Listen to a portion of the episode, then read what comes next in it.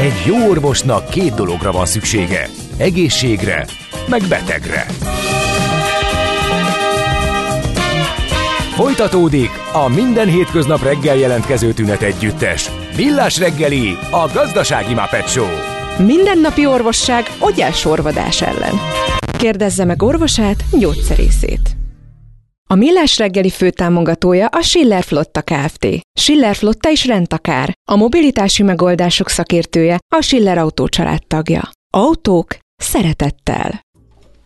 Jó reggelt kívánunk mindenkinek, folytatódik a Millás reggeli 8 óra 9 perckor, és továbbra is Ács Gáborral. És Kántor Endrével, és a hallgatókkal például egyikük azt írja, hogy az eredetit kéri. Jó, ilyet, azt, ilyet, ilyet mindenre azt is berakjuk. A, az volt. Az most volt nemrég, amikor Ausztrál napot tartottunk az adóvilág ausztráliai kirándulással kapcsán, és akkor ment az eredeti Nick Cave féle verzió. Nekem ez is nagyon bejött, megmondom őszintén. E, nyilván zseniális dal, ez a verzió is. De erre, volt, aki pozitív reakciót küldött erre is. Egy kis kiegészítés még a buszos e, témához lassan 20 éve, hogy a BKV-nál dolgozom, a fizetés akkor éri el, tehát ez a félmillió nettó azért ez nem egészen úgy van, hogy tegnap ott a sajtótájékoztatón elhangzott. Hmm. Szóval akkor éri el a 420-450 ezer forintos e, nettó szintet, ha van legalább két elvont szabad napod, és sokan összemossák az Ariva és a BKV alkalmazottait.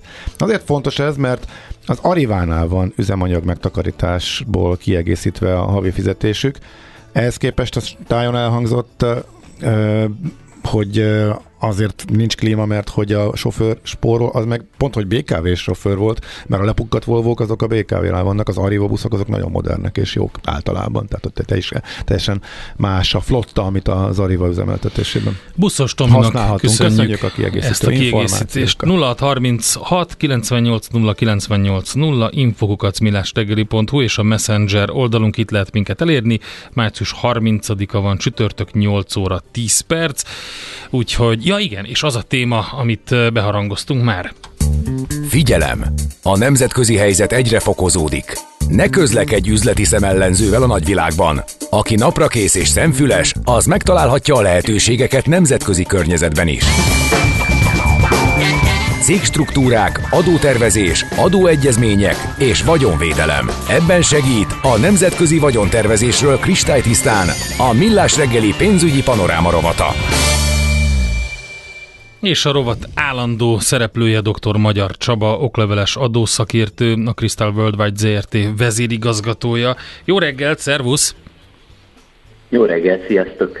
Na hát a, tegnap a Facebookra már posztoltuk a mai beszélgetés témáját, amit, amiben meg amiben brillíroztál, megmutattad írói vénádat, és nagyon tetszett már az olvasóknak is. Lényegében arról van szó, hogy üzleti pásztoróráról, ami, ami egy friss kutatásról, amely szerint a nagyvállalatok csak kacagnak az újabb és újabb adó elkerülés elleni szabályokon, mivel 2019-ben közel egy billió dollár kerül offshore helyszínekre, sőt ez a volumen még nőtt is az elmúlt években. Hogy lehet ez?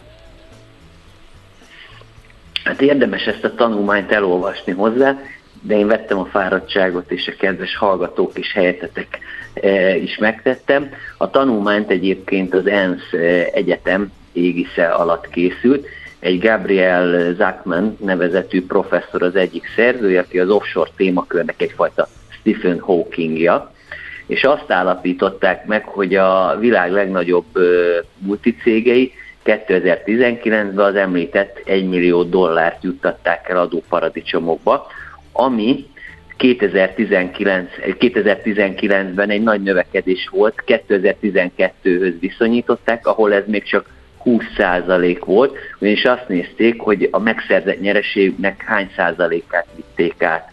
És 2012-ben ez 20% volt, 2019-re ez felment 37%-ra és úgy látják, hogy a nagymértékű növekedésnek a fő oka egyrészt az adóelkerülési szektornak a növekedése volt, valamint az Egyesült Államoknak a politikája, amely megkönnyítette a profitok magas adózású országokból az adóparadicsomokba történő átcsoportosítását. Ugye egy Egyébként billió dollárról beszélünk, tehát ez az ezer, ezer milliárd dollár. Így van.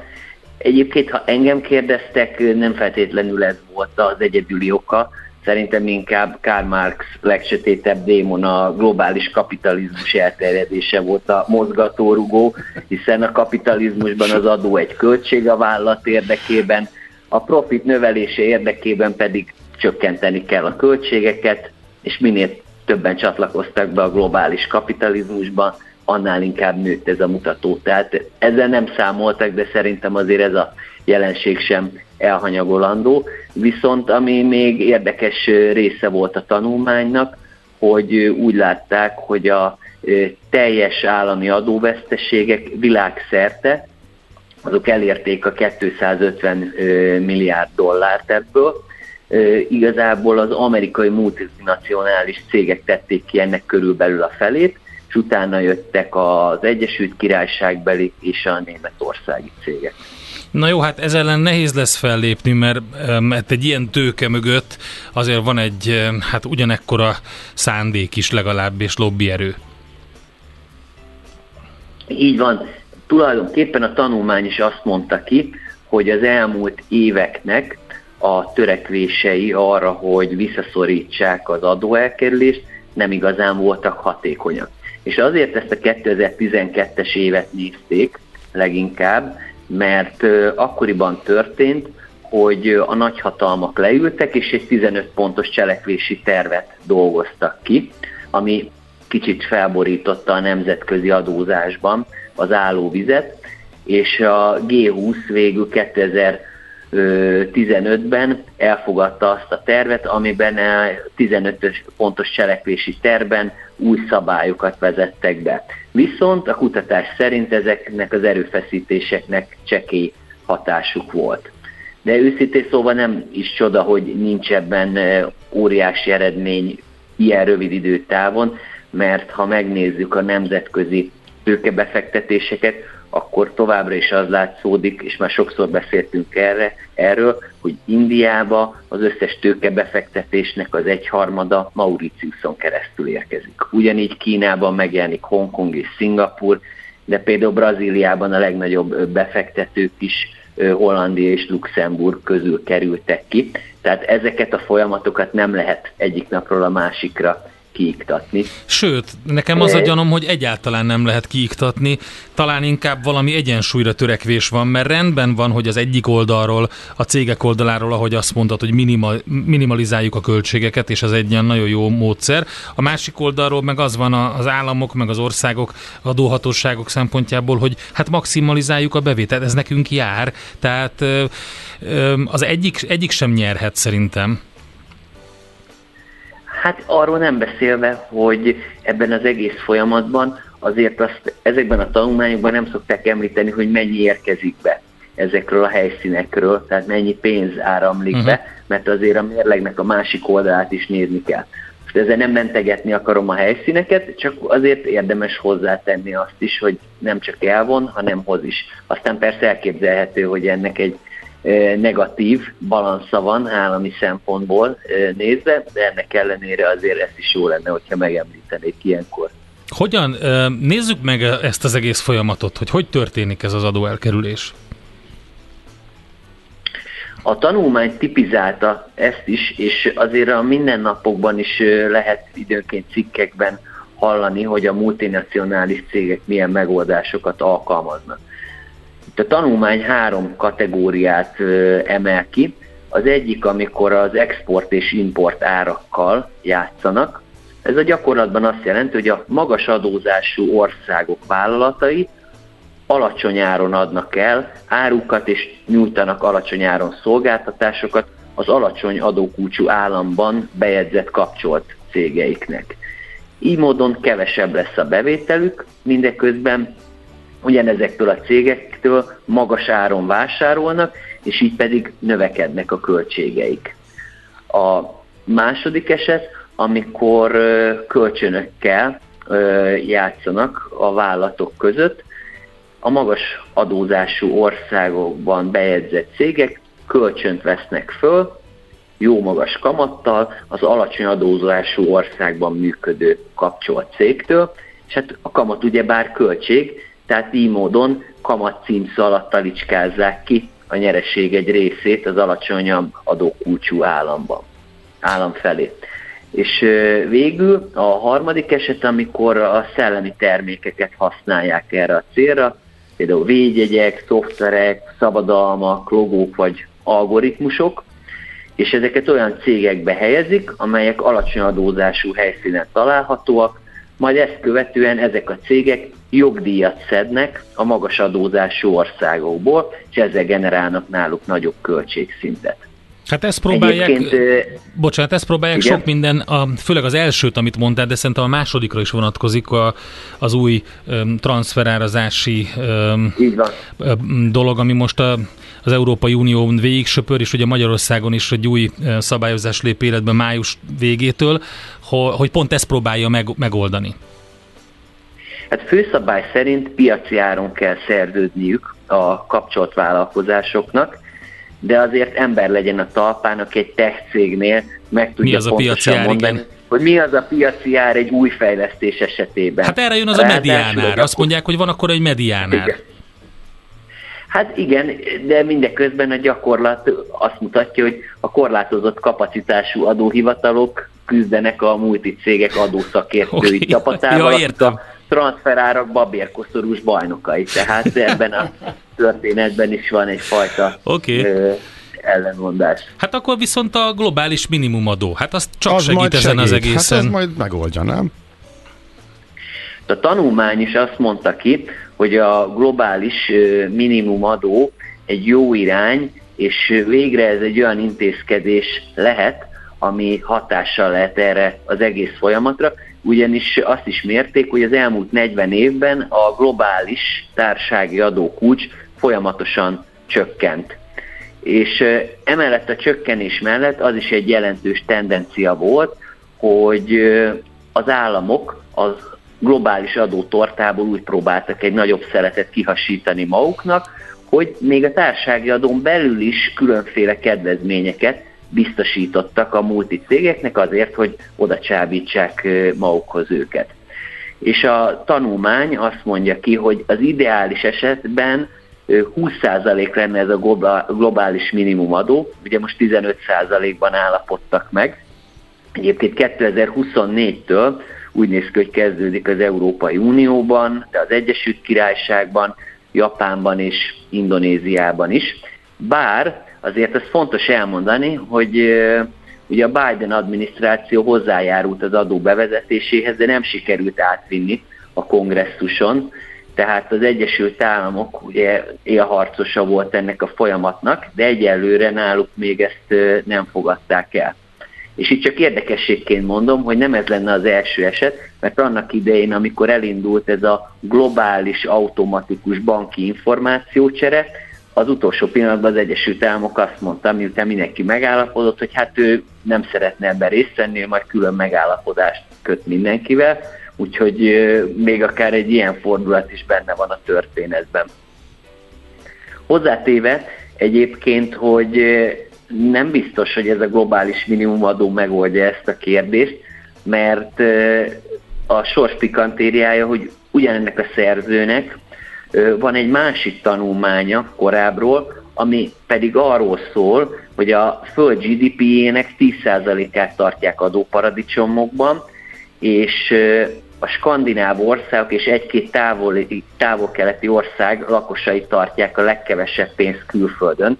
Tehát a másik tanulmány még azt mondta ki, hogy nincs annyira erőteljes jelentősége annak, hogy az adott országban magas az adóterhelés vagy sem, mert amikor megnézték, hogy kik vesznek részt ebben a e, globális játszmában, akkor nem mindenki magas adóterhelésű országból jött, tehát nem lehet egyértelmű összefüggést hozni a számok szerint. Nyilván aztán a mindenkinek egyéni motivációja van, úgyhogy meglátjuk, hogy ez a globális minimumadó mit hoz, de ugye itt a 750 millió euró árbevétel feletti cégekre fog vonatkozni, azért bőven van élet 750 millió euró alatt is. Ha persze, sok uh-huh. kicsi, kicsi, nem is kicsi, idézőjelben kicsi sokra megy, csak így a globális játszmában mondtam, hogy kicsi.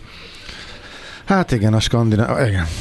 Ők szeretik befizetni az adót, mert látják is, hogy mit kapnak érte, és van egy megfelelő Igen, hát ezt ugye nem emelik ki, hogy van egy, egy bizalom az állam irányába, hmm. és ez elősegíti az adózási folyamatot. De hát ugye ez egy megint csak egy véget nem érő probléma, hiszen ugye a vállalkozó azt mondja, hogy ő több adót fizet, ha látja ennek az eredményét, az állam meg több adót szeretne, mert azt mondja, hogy a vállalkozó meg eltitkolja. De hát ezt nehéz feloldani. Mm, Oké. Okay. Okay. Nagyon érdekes volt, köszönjük szépen ismét. Folytatjuk Szívesen. innen. Jó munkát neked, szép napot! Nektek is, sziasztok! Dr. Magyar Csabával beszélgettünk okleveles adószakértővel, a Crystal Worldwide ZRT vezérigazgatójával. Járj mindig egy lépéssel előrébb. Elemezzük együtt a határon átnyúló ügyleteket jogi és adózásügyi szemszögből. Emlékezz, ne tedd az összes tojást egyetlen kosárba.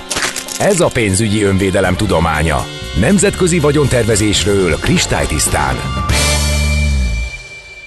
Ugye korábban beszélgettünk Tunkli Danival Törökországról, oda szerettem volna ezt a zenét berakni, csak aztán el ö, felejtettem, úgyhogy jöjjön az Altingün, ki sem merem mondani a szám címét, mert nem biztos, hogy sikerül pontosan. Aki tud törökül, az biztos, hogy jobban tudja. Energia ingyen. Rádió Café 98. Közben érkeztek még hozzászólások. Például Messengeren írta Zsolt a taxisokkal kapcsolatban. A várban nincsenek szürke közterületesek? Vagy félnek a taxisoktól? Miért is kell most bármin változtatni? Csak végezzék a szürkék a munkájukat. Ha a helyzet változatlan marad, akkor őket is felelősségre lehet vonni. Hát, igen, hogy, szerintem, hogyha válaszolunk, tehát feltételezésekkel tudunk válaszolni, ami nem biztos, hogy jó, de azt tippelem, hogyha ez tényleg egy ilyen nagyon szervezetten megoldott dolog a várban, akkor vagy meg vannak félemlítve, vagy le vannak fizetve. De hát ezt mondom, egy feltételezés, és ilyet nem szabad így tényként kezelni, de köszönjük szépen. És Levente a buszokkal kapcsolatban azt mondja, hogy sajnos vannak még mindig forgalomban Volvók, klímaberendezés üzemeltetése nem befolyásolja a sofőr fizetését, eddig sem befolyásolta. Sajnos amekkora sofőrhiány akkor a nagy műszaki személyzet hiány is van, illetve a szakértelem hiánya. Rengeteg új busz talán csökkenti a klímahibákat, azonban amint lesz valami baja a klímának, már probléma megjavítani. Mind a szakértelem, előregedő melósok a műhelyben, mind a pénzügyi háttér a szolgáltatónál, Amúgy meg így is rengeteg a rossz klímával közlekedő busz, van hol buszok, illetve ezeket a forró nyarakat már gyakorlatilag alig van buszgyártó, klímagyártó, aki tud gyártani 45 fokos nyárra terméket, és a hőérzetnél a városi busz gyakori ajtónyitása is ront télen is, nyáron is. Hm, hát ez kétségkívül így van. Egy hallgató elküldte nekünk azt a képet, amin egy hiéna egy rendszámú. De az, az Photoshop? Da, én ezt nem tudom, én ezt sose tudtam. Hogy hát ez nehéz valaki ennyire kifinomult humorérzékkel rendelkezzen, és önkritikusan, vagy tényleg poénból csináltatott egy ilyet, vagy ez tényleg Photoshop is lehet, kicsit elmosult. Már korábban is találkoztunk, hát ez alapján nem tudjuk eldönteni. Kérlek szépen, Cyborg Templár maga írt nekünk levelet. Kijött az új Altin Gün, az is elég jó. Hát oh, akkor Ede, majd a... Megvan a ma esti programod, úgy Megvan a program, de szerintem ezt majd a Gábor beteszi a Konga Heaven Bongo Hellbe, tessék hallgatni, elég jó kis muzsikák. Nagy, nagyon jó, igen, igen, igen. Um, ez a zene teljesen elvarázsol, uh, ír egy másik hallgató. Uh, Pakshoz jött egy olyan kérdés, hogy itt kötbér, mint olyan, nem tudjuk, hogy volt-e kötbér, de hát, mert hogy a szerződés nem ismerheti meg akárki, tehát végig itt nem arról van, itt nem közérdekről, vagy bármi hasonlóról van szó, nem tudjuk, hogy van-e kötbér. Az nagyon erős alkopozícióban voltak az oroszok, valamiért itt is ezt tudjuk, de nem csak Magyarországon, ahogy az a elhangzott példákból kiderült, elég sok ország járt úgy, hogy kénytelen volt, vagy nem volt kénytelen, de különféle okokból úgy döntött, hogy nem folytatja az együttműködést, és jó sok kicsit olyan érzésem van, ez, ezután. nyilván a projekt messze bonyolultabb, meg más, mint a metró szerelvényügyben. Persze. Ugye ott is egy kényszerhelyzet volt, úgy van kialakítva a pálya, úgy van megcsinálva az infrastruktúra, tehát lényegében, hogy is mondjam, jobb volt, vagy hatékonyabb volt, megrendelni a berendezéseket drágán, illetve felújítani a, a, a, a magukat a vonatokat drágán, mint az egészet megpróbálni átalakítani és átformálni. Tehát ez, ez okozza sok-sok műszaki hibát és műszaki meghibásodást, tehát valami ilyesmi történik most is. Ez egy, egy jó kérdés, írja egy másik hallgató, hogy milyen fontos pontokat nem tud, vagy nem akar az orosz fél teljesíteni. Hát vannak előírások, amit a Magyar Atomenergiahivatal előír, és hogy nem tudja, vagy nem akarja, azt meg mi nem tudjuk körülbelül. Tehát itt, itt azért elakadtak ezek a dolgok. A sejtéseink nyilván lehetnek. Aztán többen írtátok, hát egy órával ezelőtt, hogy ilyen érdekesen alakultak a hírek. Volt, akinek tetszett, hogy Czalrandi rendkívül halkan szólt, mert ugye a rossz híreket elég halkan mondani, ezért a többség inkább fölhívta figyelmünket. Hogy Ez egy műszaki hiba műszaki volt. hiba volt, úgyhogy Köszi. kíváncsian várjuk, hogy sikerült elhárítani. Biztos, mert a, hogy sikerült. A feles hírek azok felvételről mennek, jött néhány perccel korábban mondja fel, Andi nem itt bent van a stúdióban mellettünk, remélhetőleg, ami most következik majd, az már jól fog szólni. Utána azt nézzük majd meg a aranyköpésünk után, hogy a Mazda is támogatja az alternatív fajtást, futóműrovat jön Várkonyi Gáborral. Dr. Tenkin, végre, jöjjenek, kezdődik az értekezlet. Doktor úr? Orvosok vagyunk, híres orvosok, nem szélhámosok. Doktor Tenkin, legyen szíves. Híres orvosok, nagyon híresek. Kérem, legyen szíves. Szemfülorgége. Kérem, doktor úr. Főleg fül. mehetünk? Igen. Millás reggeli. Jé, hát ez meg micsoda? Csak nem. De, egy aranyköpés. Napi bölcsesség a millás reggeliben. Hm, ezt elteszem magamnak. Barabási Albert Lászlónak nagyon boldog születésnapot szeretnénk kívánni, aki rögtön írt nekünk egy sms a hírekkel kapcsolatban, és azt írta, viselkedésünk minden gyakorlati szempontból véletlenszerűnek tekinthető, azaz megjósolhatatlan, alkalomszerű, körülírhatatlan, előreláthatatlan és szabálytalan. Ezzel a feltételezéssel csak egyetlen baj van, hogy alapvetően téves. Egyébként egy idézet volt tőle természetesen, mert hogy ma ünnepli születésnapját 1967-ben született. Úgyhogy ezzel tisztelektünk munkássága Egyébként előtt. a technikai malöröknek van egy olyan kellemes vetülete is, hogy a hallgatók rendkívül szórakoztató SMS-ekben és mindenféle üzenetekben dolgozzák fel és eh, reagálnak eh, erre. Eh, köszönjük szépen. Ismét kísérletezünk. Harmadszor is megpróbáljuk, de hát végül is lettek hírek, úgyhogy most is sikerült megoldani. Köszönjük a gratulációkat ehhez kapcsolódóan. Igyekszünk, igyekszünk nagyon. A műszer neked egy fal, a garázs egy szentély. A sebről a váltó jut az eszedbe. Zavar, ha valaki ellel mondja a rükvercet? Akkor neked való a futómű, a millás reggeli autóipari rovata. Hírek, eladások, új modellek, autós élet. Kressz. Na, hát akkor kezdjük a Mazdával. Itt van velünk a vonalban Várkonyi Gábor, autós szakértő. Szevasz, jó reggelt! Na, mi tetszett meg neked annyira a Mazda mondásában? Hát a Mazda mondásában, meg a Mazda filozófiájában nekem általában az szokott rettenetesen tetszeni, hogy teljesen le tudják magukat, hogy mondjam, választani a mainstream bégetéstől, tehát mindig van valami konkrét oh. elképzelésük arról, hogy mit hogyan kéne csinálni. Na, aminek akkor a, fáj, alapja... foglald össze a mainstream bégetést egy mondatban, hogy tudjuk, hogy mi az eltérés. A mainstream bégetésnek én alapvetően azt nevezném, amikor, amikor egy autógyártó nem, hogy mondjam, Tudja ugyan, hogy azt, amit a politika követel tőle, azt gazdasági, műszaki, egyéb ökonomiai szempontok alapján nem feltétlenül lehet megcsinálni, de szépen bólogatva csinálja tovább a dolgot úgy, hogy azt gondolja, hogy majd magától megoldódik ez a probléma halmaz. Aha. És aztán vannak olyan autógyártók, akik proaktív módon hajlandóak, hogy mondjam, hm, más megvilágításba is helyezni bizonyos kérdéseket, úgy, hogy felvállalnak olyan véleményeket, amelyeket nem annyira könnyű a mai közösségi média által meghatározott időközönként kellemetlen vitakultúra mellett érvekkel alátámasztani, miközben egyébként műszaki szempontból sok szól amellett, hogy ugye diversifikáljuk a különböző megközelítéseinket technológiailag a jövő kapcsán. Mit mondott a Mazda? egészen konkrétan itt egyébként példákkal alátámasztva azt tudom mondani, hogy miközben ez az autógyártó is 11 milliárd eurót vagy dollárt, most nem emlékszem a kettőre, de nagyjából mindegy. Meg Hát most nagyjából így- mindegy, de igen. Szerintem Uh-huh. szerintem dollár volt az, szóval 11 milliárdos nagyságrendű pénzt fog elkölteni arra, hogy a következő tisztán elektromos platformja a, alapján eh, egy új modelloffenzíva jöjjön tisztán akkumulátoros elektromos autókból. Aközben a e-fuel eh, szövetség egyik eh, alapító tagja a Mazda volt, méghozzá azért, mert a szintetikus üzemanyagok szerintük továbbra is egy nagyon fontos kiegészítői lesznek annak, amit dekarbonizáció kapcsán az autóiparnak is hozzá kell tennie mindannyiunk érdekében a világ fejlődéséhez.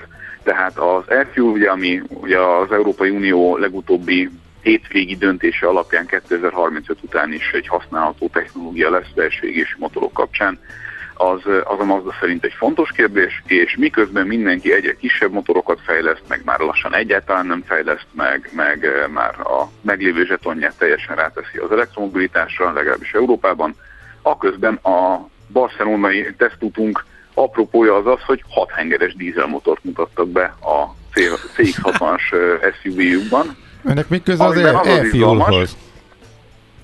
Hát az a köze, hogy két prezentációt hallgathattunk tegnap végig. Az egyiket a japán motorfejlesztési mérnöktől, aki felelős ezért a motorért, ami egyébként 3 literes dízelként konkrétan 5 literrel mozgatható, kipróbáltuk, tehát egészen hihetetlen hatékonysággal és sok olyan technológiai innovációval érkeztek, ami ezt egyébként ugye elve lehet, lehetővé Hát teszi. ezt nem próbáltátok, hogy egy- nem méricskélté- méricskéltétek, hogy mennyivel Dehogy nem, dehogy nem. Hát e- erre vagyunk itt egy tesztúton, hogy kipróbáljuk és hosszú távon közlekedjünk ilyen autókkal, és, és lássuk, hogy mi az, amit valójában tud egy ilyen autó ö, teljesíteni. Ugye ez az autó létezik plug-in hibridként is, tehát részben elektrifikált, 60 km körüli hatótával rendelkező ö, elektromos és benzines hibridként is, tehát plug-in hibridként is, meg létezik ilyen nagy dízelmotorral ö, ellátott verzióban is, ráadásul ugye ez egy új hátsókerekes platform, ilyenre sem nagyon költ már más. Szóval ez is egy izgalmas dolog, tehát a japán motorfejlesztési ö, mérnöknek az előadását hallhattuk arról, hogy hogyan lehet az, hogy nagyobb köbcentivel jobb hatékonyságot lehet elérni. Nyilván ez egy olyan dolog, ami nekem tetszik. A másik nagyon-nagyon-nagyon érdekes prezentáció pedig a King Abdullah Egyetemen kutató, és ezzel együtt a világ egyik legnagyobb fejlesztési büdzséjével rendelkező James Turnernek az előadása volt, aki egyébként a Lotusnak volt korábban tíz éven keresztül a vezető motorfejlesztő mérnöke. Ez Szaudi És a Egyetem? Dekarbonizációról. Szaudi Egyetem, igen, Mhm. igen.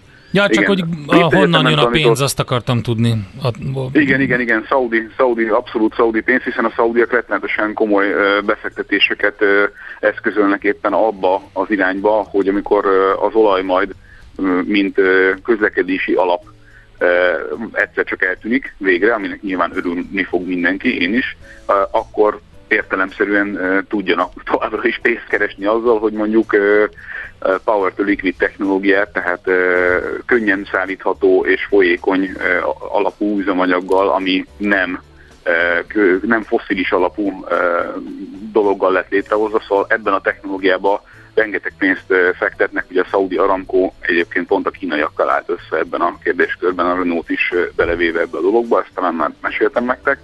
Tehát ezen az egyetemen kutat James Turner, úgyhogy az eddigi élet egyébként alapvetően nem akadémiai pályafutás volt, hanem különböző autógyártóknál volt vezetőfejlesztő, és rengeteg érdekes belső égésű technológiával kapcsolatos dolgot, ami nem csak az autóiparra vonatkozott, mutatott meg nekünk, meg mesélt el nekünk, többek között egyébként olyan dolgokat, mint hogy hogyan lehet mondjuk a hajókat vagy a repülőket is karbon semleges üzemeltetésre szorítani, ami egy csodálatosan jó innováció tud lenni a Föld szempontjából, de ebben nem csak a hagyományos belső égésű motoros autók azok, a, vagy égésű motoros technológiák azok, amiket ismeretünk, hanem különböző dolgokkal, ugye vankeltől kezdve két ütemű dolgokon át egy halom olyan dologgal kísérletezik, ami vagy részben az elmúlt évtizedekben elfeledett volt, különböző hátrányai miatt adott technológiáknak, de közben anyag megmunkálásban vagy anyagtanban jutottunk olyan eredményekre, amelyek mégis újra elővehetővé teszik ezeket a technológiákat.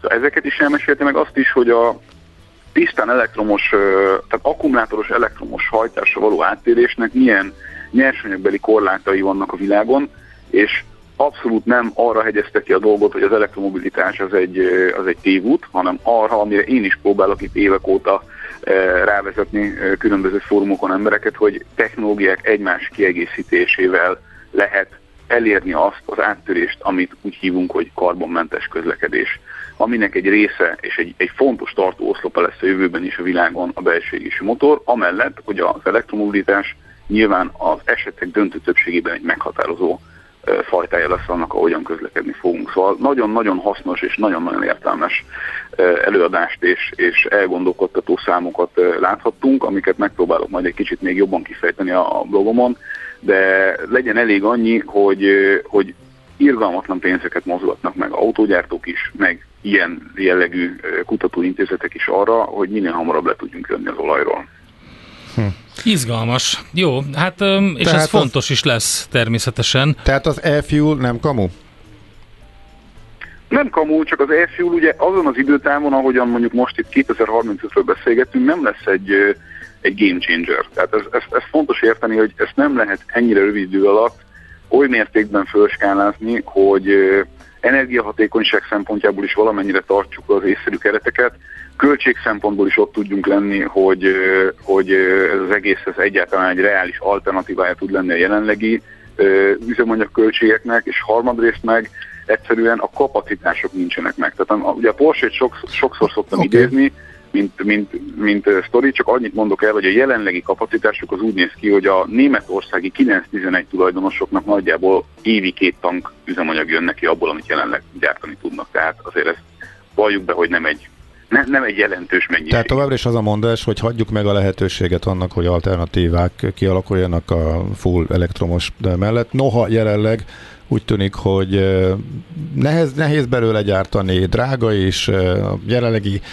adatok szerint abszolút nem veszi föl majd a, versenyt, de még fölveheti, mert ha a technológia úgy alakul, ugye? Ha jól, tehát most jól fordítom le, ez, hát, e, ezt továbbra eddig. is azt mondom, hogy nem, nem, nem, nem energia uh, szűkösségünk van a világban, hanem energiatárolási problémánk. Innentől fogva az, hogy mi az energia hatékonysága valaminek, az szerintem másodlagos kérdés az energiatárolás kérdéséhez képest, és ebben a Na de pont, hogy, de pont egy csomó hír volt arról, hogy ez, a, ez az e-fuel vagy e-benzin, ez pont, hogy Európában nagyon kevés, valahol nagyon messziről kell hozni. Ha mindent egybeveszünk, akkor meg sokkal szennyezőbb jelenállás szerint, mint a tisztán elektromos hajtás. Nem szennyezőbb, hogyha figyelembe veszük azt, hogy a felesleges, tehát ha olyan időszakokat nézünk a megújulók kapcsán, amiket ugye nem tudunk, nem tudunk felhasználni energiatermelés szempontjából, akkor ezt szintetikus üzemanyaggá változtatni olyan helyeken, ahol éppen bőség van megújulóból, de nincsen felvevő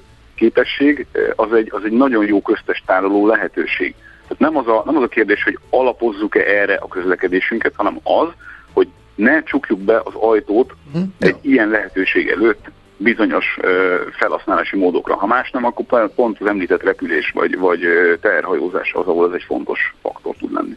Egy kérdés akkor, ez valósult most meg konkrétan? Tehát amit most döntöttek az Unióban, az pont ez? Tehát a németek kibuliszták, hogy ez belekerüljön, és akkor így fogadják el a... Igen, 2000... az arról szól, az arról szól hogy 2035-től, ha technológiailag megoldható, akkor olyan autót lehet újonnan forgalomba helyezni, ami ugyan nem foszilis alapú üzemanyaggal működik, hanem csak is kizárólag e hogy ezt hogyan lehet ellenőrizni, az majd egy külön történet lesz, de forgalomba lehet helyezni olyan autót is, belső motorral, ami igazoltan kizárólagosan e fog meghajtódni. Igen, ez egy elég jelentős dolog mármint ideológiai szempontból jelentős dolog, gyakorlati szempontból szerintem már kicsit kevésbé jelentős Változtat-e valamit, mert hogy az, össze, az összes gyár azt mondja, hogy ő megy a full elektromos irányba, és nagyon kevesen vannak, akik ezzel foglalkozni akarnak, mármint a Mazdán túl, hogyha jól olvastam.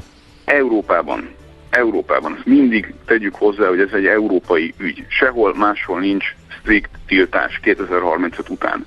Vannak olyan uh, kitételek, és ezt össze szokták keverni az emberek, időközönként úgy érzem, hogy néha szándékosan is, amelyek arról szólnak, hogy a belső égésüket, belső égésű motoros autókat tiltják mondjuk Kínában vagy Japánban. Igen ám, csak itt hozzá van téve a dologhoz az, hogy a pusztán kizárólagosan csak belső égésűre hagyatkozó hajtást tiltják, ami azt jelenti, hogy sem Kínában, sem Japánban nincs belevéve ebbe a plug-in hibrid kategória amit továbbra is lehet, amiben ugyebár van egy belső motor, ami ugyebár benzin nem üzemel. Uh-huh.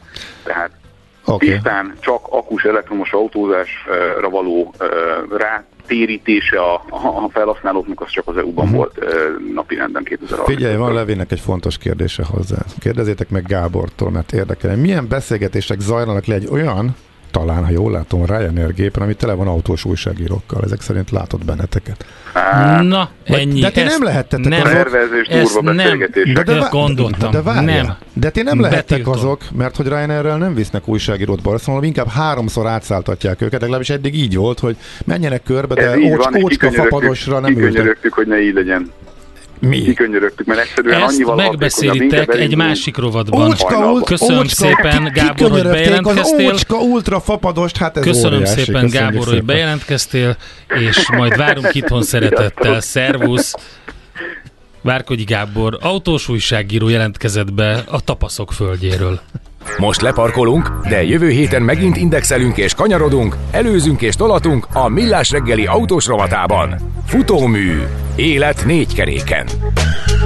És hát Kántor Endre kavarta le agresszívan. Hát Márkonyi agresszívan, itt van már. Andi a stúdióban, el fogja mondani élőben, hiba nélkül a híreket. Nem, Itt vagy? Itt vagy. Én kérek elnézést, Nem. bár nem az én Tök hibám. mindegy. E, utána leadtunk egy garázskoncertet kaputelefonból, úgyhogy minden tökéletes volt abban a... Pe- Ez olyan csőstől jön. Ami működik, az a Viber oldalunkon a szavazás. Hurrá. 82%-a megy, egyértelmű. Igen, igen. 14% a cseresznye, csak is a cseresznye. Micsoda? Hajrá cseresznye, hát sehol nem van a cseresznye, ez hol meg, van a ez meg cseresznye? van hekkelve. Hát ez kizárt. 3% a Nem fúj, létezik. fúj köpködők. Egyiket se. Egyiket se. Hajrá cseresznye, cseresznye erősítsen, mert itt ciki, hát, cikiben maradok. igen, ez, Na, ez, ez ciki így. Valaki azt írta, hogy ez nem jó így ez a szavazás. Nem Sütiben a megy, frissen a cseresznye, de valaki azt írta, hogy egyébként csak az Andi, se a megy, se a cseresznye. De ez most már tök mindegy, mert így van a szavazás, így kell szavazni. Jönnek a hírek.